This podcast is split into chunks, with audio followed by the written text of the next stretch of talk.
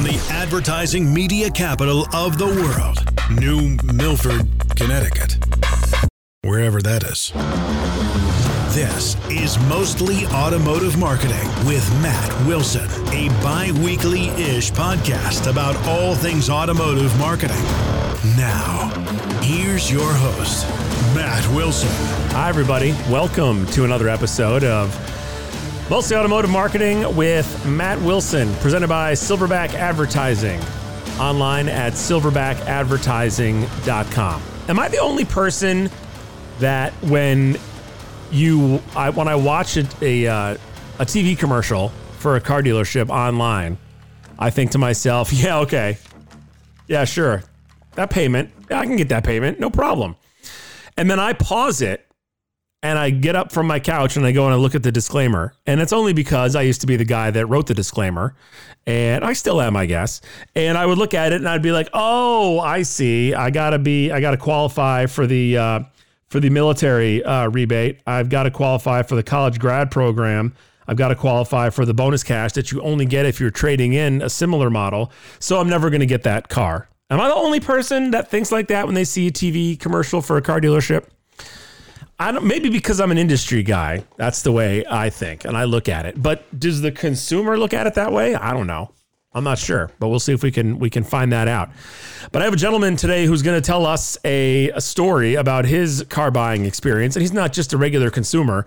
He's a guy in uh, in the industry, so uh, you know his story comes with some context. His name is Tom Klein. He is the uh, lead consultant and founder at Better Vantage Point, and he is a contributor at Dealer Marketing Magazine. We'll bring him on now. Hello, Tom. How you doing? Good morning. Everything's great. How are you? Good. Thanks for joining me. I appreciate it. I was uh, checking out Dealer Marketing Magazine, where you are a member of the expert uh, the expert panel, and uh, I, apparently I am too. Although I don't feel that I'm an expert in anything really. Um, but they put me on the panel and my picture's on there, and so that's cool. Uh, cool. For the always po- good to see your name and lights. Yeah. Hey, cool. So, um, so uh, you know, for the podcast, I guess. But um, you have an article that is uh, uh, coming out or out right now at the time that people will be listening to this podcast that tells an interesting story that I think could be informational for dealers in terms of um, dealers being uh, proactive about something as opposed to being reactive about something. And I think I want to start. Uh, we'll get to your, your, your company and we'll give you all your plugs and everything later. But let's get to the story first because the story uh, is a good one, and uh, I will uh, let you tell it uninterrupted. I'll try my best not to interrupt. That's okay. Please, please do interrupt. Okay, good because I like to interrupt. Yeah, good. Very good. Um, well, my fiance and I were looking for a, a, luxury SUV, and we had narrowed it down to one particular model. And uh, to protect the guilty in the in the article, I call it the Lollipop One.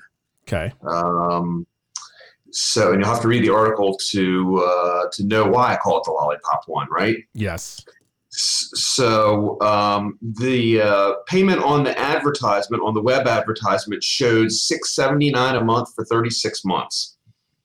Um, so I called the dealership, uh, identified myself as an automotive compliance consultant, and I was interested in the Lollipop one for six seventy nine a month, and could I buy it? And I went back and forth with uh, a woman in the in their DBC and she said that I couldn't buy this one for 679 a month, but I could buy one with less equipment on it um, for 679 a month. So the base model, I mm-hmm. could buy the base model for 679. That's not what was pictured on the website, uh, but they said I could buy that one. And um, they did not have one in stock and said that I'd have to factory order it.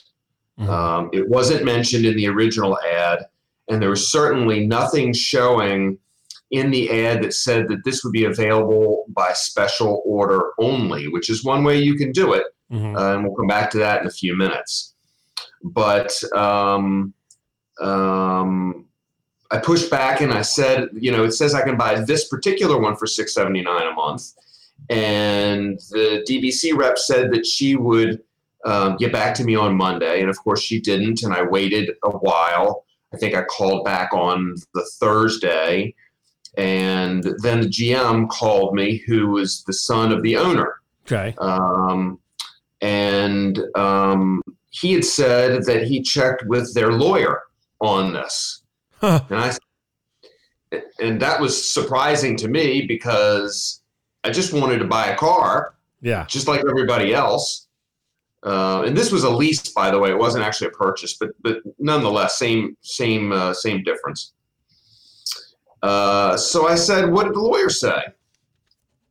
And the lawyer said that the ad was okay because it was pushed by the manufacturer, um, and that the dealer could sell us the one at six seventy nine a month, which was the base model. So the lawyer said it was okay, Okay. which that's not okay. But right.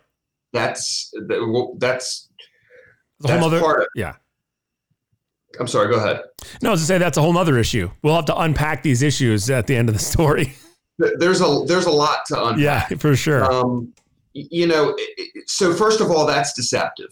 Um, Hundred percent. Hundred percent deceptive. The first of all, if you show a picture of one vehicle and a payment, you can't disclaim your way out of that. Right. If you show a picture and give a payment, then if you don't sell the consumer that car, then it's an unfair, deceptive act and practice.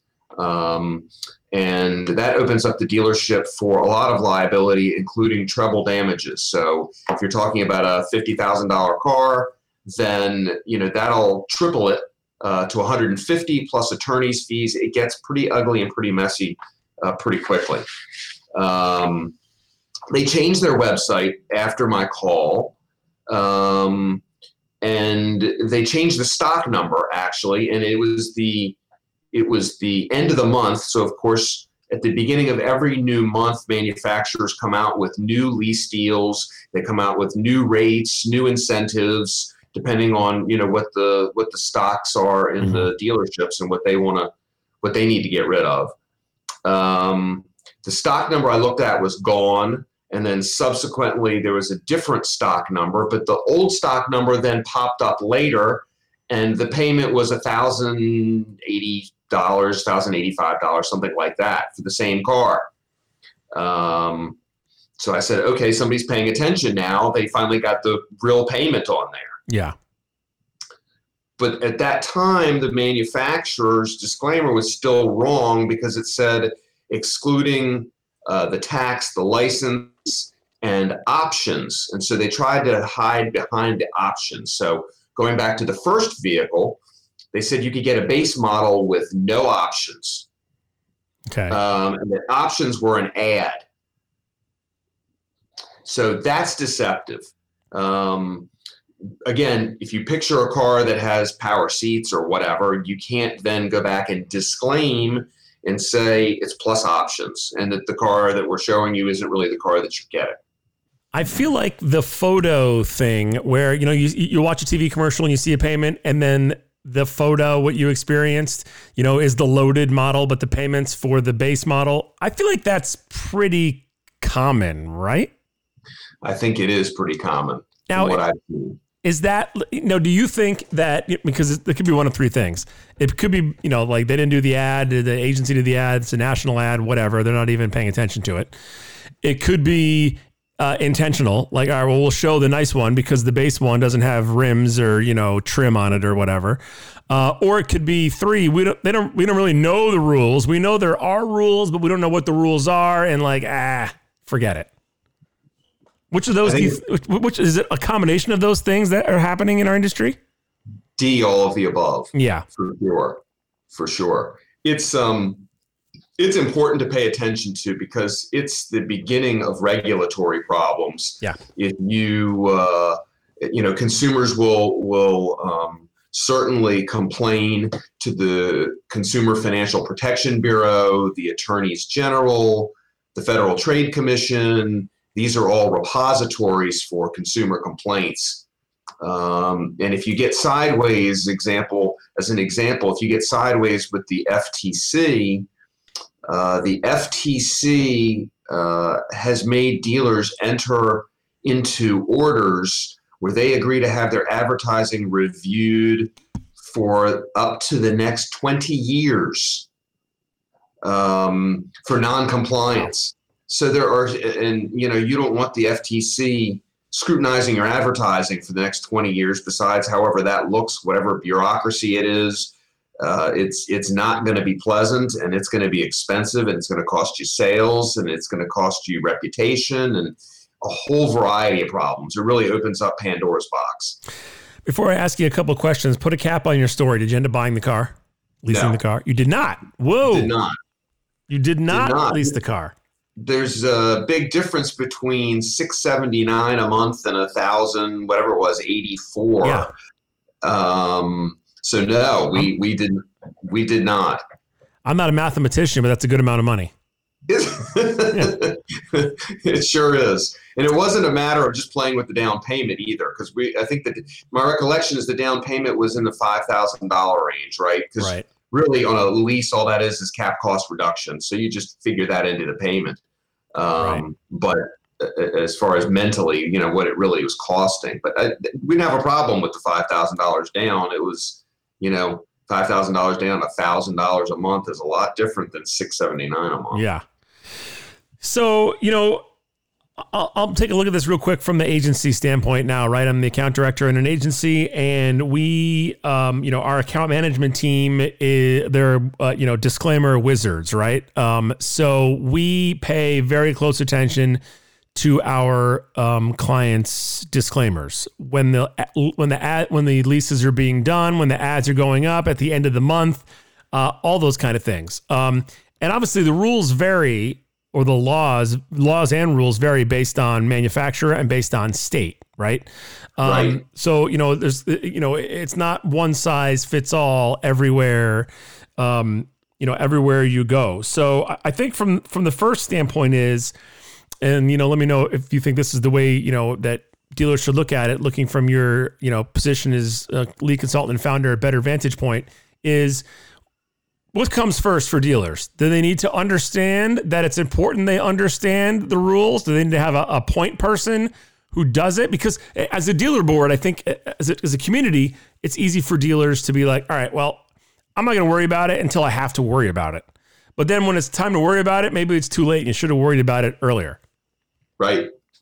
So i think i think the first uh, uh, the first paradigm to consider is to make sure the dealers know the decisions they're making Mhm. if they decide they just want to leave it alone and they want to just let it ride and whatever happens happens fine as long as they know that that's the decision they're making i wouldn't want them making that decision without having information and Right. then the what ifs about well what what can possibly go wrong um, you know i've been in the industry for 30 years and i've seen a lot of things go sideways. Um, everything that can go sideways goes sideways. Um, so if they're going to be cavalier about it then they should know that you know the worst thing that happens is maybe the ftc says that they have to close for seven days and that's part of their penalty.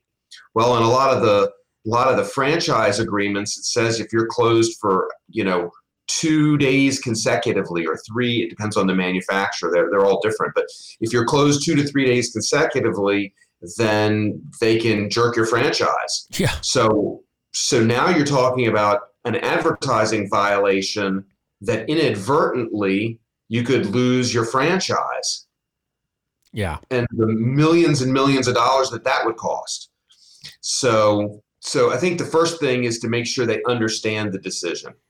Um, the second thing I think that's important is to have somebody who is not in the sales department monitoring this. It could be an ad agency, it could be a company like ours, it could be an employee who who is the actual person who posts uh, some of the rebates and posts the incentives and, and, and make sure that those are all flowing smoothly because they don't ever flow smoothly and there are always adjustments that have to be made.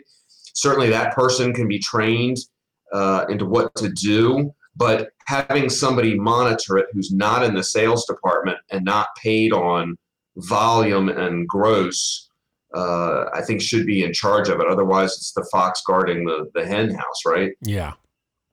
I mean, I get it. Okay. You know, the thought process from, you know, a sales manager is I'm going to get a guy to come in on this beautiful looking car at this payment, and then when they come in, we'll gently, you know, let them you know, switch them to that car. And oh, it's this payment, and you know, maybe nine times out of ten, you know, the customer either not is not bothered by it, they don't really understand what happened, or at the very worst, they'll have a bad experience and write a bad review, and then it'll stop there and a dealer maybe you know in the back of their mind thinks all right well if it i don't want it to make it that far but if it does it's not the worst thing in the world. I mean it is bad but a dealer might be like all right well it's worth taking that risk to sell that car.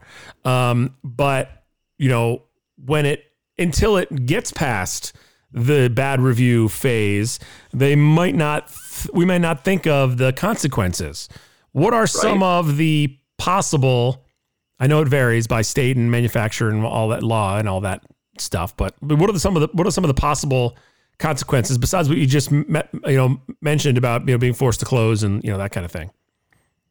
Sure. I mean, I know, uh, for example, starting at one of the one of the worst things is uh, each state has its own motor vehicle dealer board. Of course, they can bring an action, um, yeah. and and that can result in the same thing, right? The dealer board can can mete out penalties as they determine, and one of them could be that you have to close for a day or two, right? That yeah. that could be one of the penalties.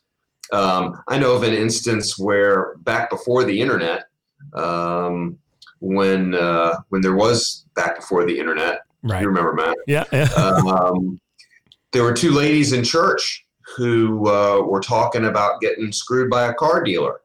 And, you know, essentially the conversation went, well, you got screwed? Well, I got screwed. So let's do something about it. And class action. There was a class action lawsuit, which cost millions and millions of dollars. Um, same thing can happen on, on uh, all these websites. Um, there are really roughly 36 websites that are prevalent, I would say, that customers post complaints about dealerships. So any two of them, they can take that online conversation and take it offline and really cause problem for the dealer. Um, um, for through lawsuits, um, yeah. through reputational problems, right? Once uh, lawyers love to send lawsuits to the local news station, um, and uh, oftentimes those news stations will get the consumer in the can or on on film before uh, they even call the dealership to say that there's a problem. Right, there are all kinds of uh, on your side. Right, there's certain NBC affiliates. It's whatever on your side. Yep, uh, they're always on your side. always on your side. So and and everybody loves to pick on a car dealer, unfortunately. Yeah, um, so they're either they make themselves sometimes easy pickings. Uh, so they're you know all kinds of problems from regulatory to lawsuits to franchise problems. Do you think for a dealer, until it affects them or maybe a peer they have in the industry, um, they don't see it as serious until it's kind of more in their orbit?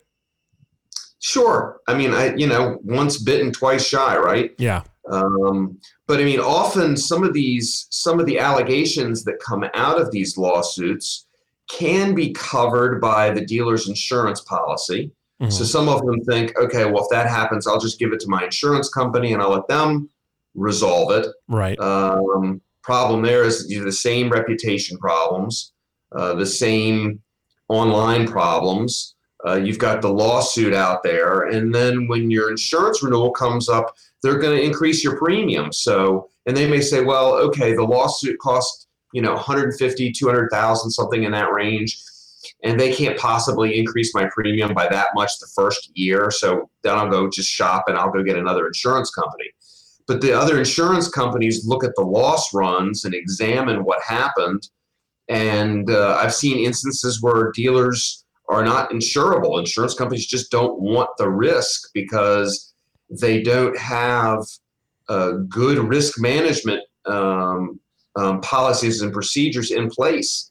And so insurance companies are uh, getting wiser about examining the risk that the dealership presents. Yeah. So it can really be problematic. What is a good starting spot education wise for dealers? The dealer's listening to this and thinks, man, you know what? These guys actually know what they're talking about. I know that's hard to believe. Maybe a dealer would think that, but you know, where, um, you know, where can a dealer start and say, okay, I should be paying attention to this? How do I educate myself? I, I think it's a great, it's a great question, Matt. I think the first thing for them to do is mystery shop their own advertising. Just start by clicking on their own cars and see what the disclaimer says mm-hmm. and see if they're the advertising, you know, any of the three trigger terms, right? The amount, the amount down or the percentage uh, down, um, the APR or any of the repayment terms. Um, and then look and see, you know, see if they can buy that car for those terms. And if not, then they need to do a little self-examination and see, you know, what they feel comfortable with um, or what they don't feel comfortable with. Okay, so the article uh, is is the article called the Lollipop One model? Is that the name? Is that the title? Yeah. So that is the title. For people to get the uh, the full story and uh, you know read the article on this in Dealer Marketing Magazine, which is dealermarketing.com. They uh, go to dealermarketing.com and click on. Oh, it'll be there. It'll be in one of the stories there on the homepage or they can go to expert panel and find Tom Klein on there and then uh, read your work. Talk to me a little bit about uh, Better Vantage Point and how you guys uh, help dealers with this type of issue uh, and more. Sure, thanks. Um, so, you know, our main goal is to help dealers reduce liability. Um, that can be in many different forms and formats. We're talking about advertising today, but there's liability all around the dealership. Um, I use uh, one uh, obvious example I use sometimes is that dealerships all have used oil and new oil tanks. And what would happen if uh, if a mechanic was working on a car that didn't have brakes, careened in the oil tanks, and oil mm-hmm. spilled all over the ground? Do you have insurance to cover that? Did they know that that kind of thing uh, holds them personally uh, responsible. Um, that's a risk that has to be mitigated. That's something that has to be discussed. Just like these advertising issues, just like um, uh, how do you mitigate your exposure to lawsuits and regulatory problems um, and, and forestall deceptive advertising practices. So we'll either do that work for them uh, on an ongoing basis, or we'll go in and train them on what they should be looking at, and and we can audit them if they if they want us to on an ongoing basis and make sure that they are doing the right things. Right? We can look at their advertising every month and submit them what we think is uh, incorrect and what they should consider, or change the disclaimer, or uh, you know get rid of the ad completely, depending on on what the ad looks like.